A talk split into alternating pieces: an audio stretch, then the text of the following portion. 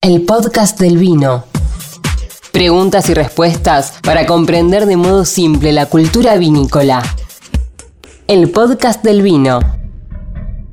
Capítulo 8. Blends. Bienvenidos amigos al octavo episodio del podcast del vino. Somos Rochi, sus jugadores, Nico Esquivel y Jero Artó, el sommelier. Y este capítulo lo titulamos Blends. ¿Qué son? ¿Es una mezcla? ¿Cualquier tipo de mezcla?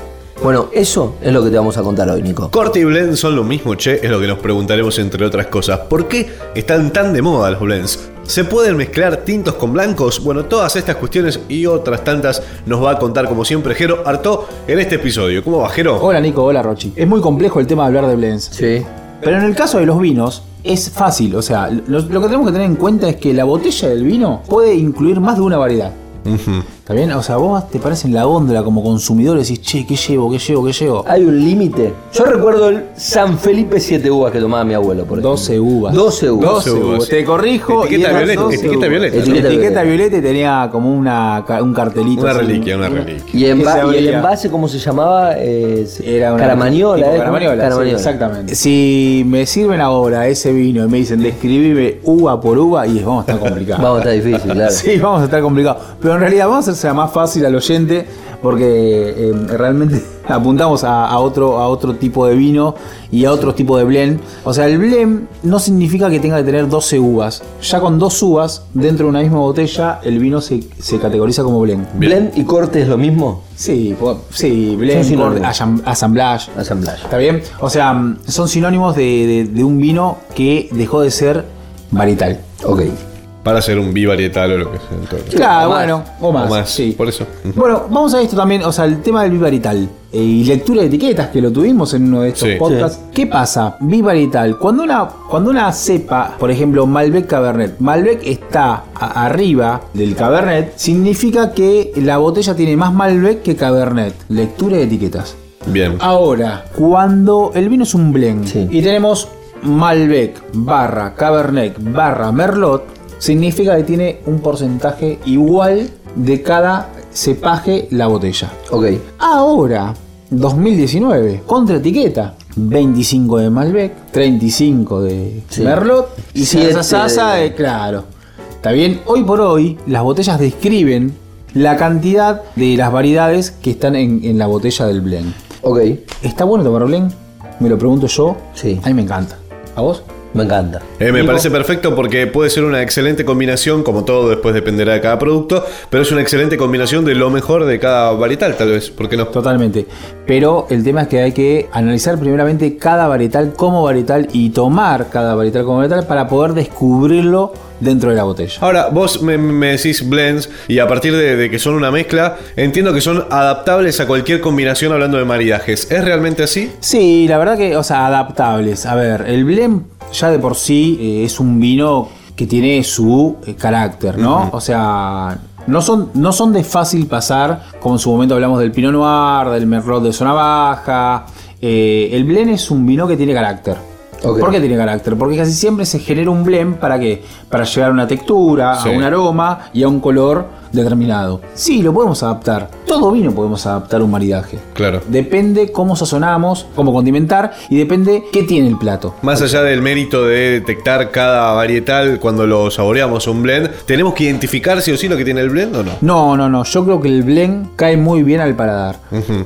Y a los blend les, les doy un tips, un consejo. Si al vino varietal lo abrimos y en una hora lo tomamos, al blend déjalo respirar un poquito más. Mira. Y más al blend que tiene un toque de madera, un reserva, un gran reserva, un poquito más también. O sea, para el blend, siempre decantador. Y si tiene roble, sí, o aireador, ¿eh? está el aireador de, El de copa. También. El de copa, claro. eh, Sí. excelente. un Para amigo. aquellos que no lo conocen, es un artefacto chiquito que se pone sobre la copa. Es un amigo del vino. Es un amigo del Es un vino. amigo del blend.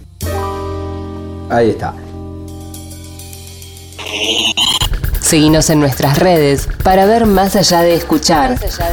En Twitter, Facebook e Instagram. El podcast del vino.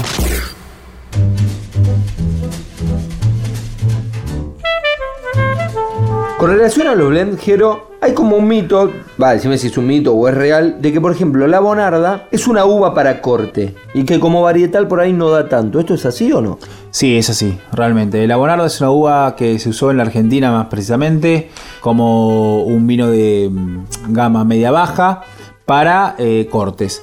Ok. Ahora, lo hablamos en su momento y te lo Sí. vuelvo a repetir, eh, Bo- Bonarda en Argentina había un montón que se pensó que era Malbec y era Bonarda. Da mucha cantidad de vino, poca calidad. Pero en blends Lo levanta, potencia. corrige, va a potenciar un Merlot, va a potenciar un Malbec, va a potenciar un Cabernet y queda prolijo. Bien, consulta, el vino rosado, ese que nos eh, estamos encontrando, me parece que cada vez más también, ¿no? Sí. Eh, eh, en las diferentes vinotecas y supermercados. Aparece en los veranos. Sí, aparece mucho en los veranos y además mu- con muchas otras bebidas, inclusive mezclándolo. Bueno, ¿sale efectivamente de, de un blend entre blancos y tintos o no? Ujú. bueno, Como la salsa parisina, ¿no? Claro. el rosado, o sea, se puede hacer de, de muchas maneras, pero el argentino está acostumbrado a tomar un rosado de una sola variedad. Claro. Está noble. Si vos me decís un rosado de Malbec de Cabernet, sí, es verdad, sí se puede hacer las sangrías, pero mucho trabajo. El rosado es de una variedad casi siempre, que no, no quita que, o sea... eh, pero, eh, No, pero al margen de la pregunta en chiste de Nico, el rosado no es de un tinto y un blanco. no, no, no, siempre es eh, casi 100% de una variedad. Bien, bien. Me da la sensación, Jero, que en el mundo están más habituados a los blend que acá. ¿Puede ser? Sí, totalmente. Eh, la palabra blem o la palabra corte, assemblage, viene del viejo mundo, en donde eh, los grandes vinos del viejo mundo Sí. son de blend. Claro. Son, es una sumatoria de cepajes. Nosotros nos abocamos como Argentina a eh, buscar la tipicidad de la variedad. ¿Existen blends de una misma uva? Sí, obviamente. ¿Por qué no? O sea, ¿Y dónde está la diferencia ahí? en el terroir, en el Ok. terruño, en la altura, en la diferencia de suelo, en la diferencia de amplitud térmica. Entonces yo tengo un Malbec de un suelo. Valle de Uco y otro de Gualtayari. Hace unos Por 8 ejemplo. años, una bodega muy conocida, vamos a decir, la Catena Zapata, Sí, sí. Vigil, arma blends de regiones. Ujú. Los de Becatena, Malbec Malbec, Malbec Cabernet. Genera un piso de blend de regiones, como otras bodegas también. Bueno, ahora se me vino a la cabeza eh, Ale.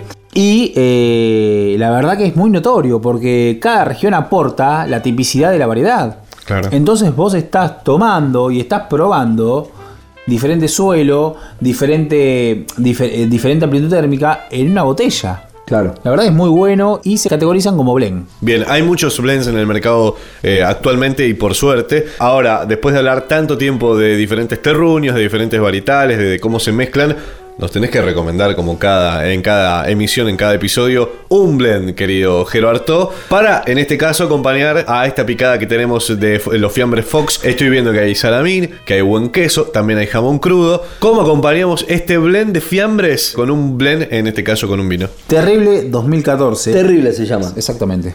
Bueno, hay distintas acepciones de la palabra terrible. Yo digo que algo es terrible cuando es muy bueno. Así Eh, Claro, que para mí, claramente. Este vino está terrible. que este vino esté terrible es positivo. Exactamente. By Frank Atena. Amigo íntimo de la casa. Bueno, Sí, señor.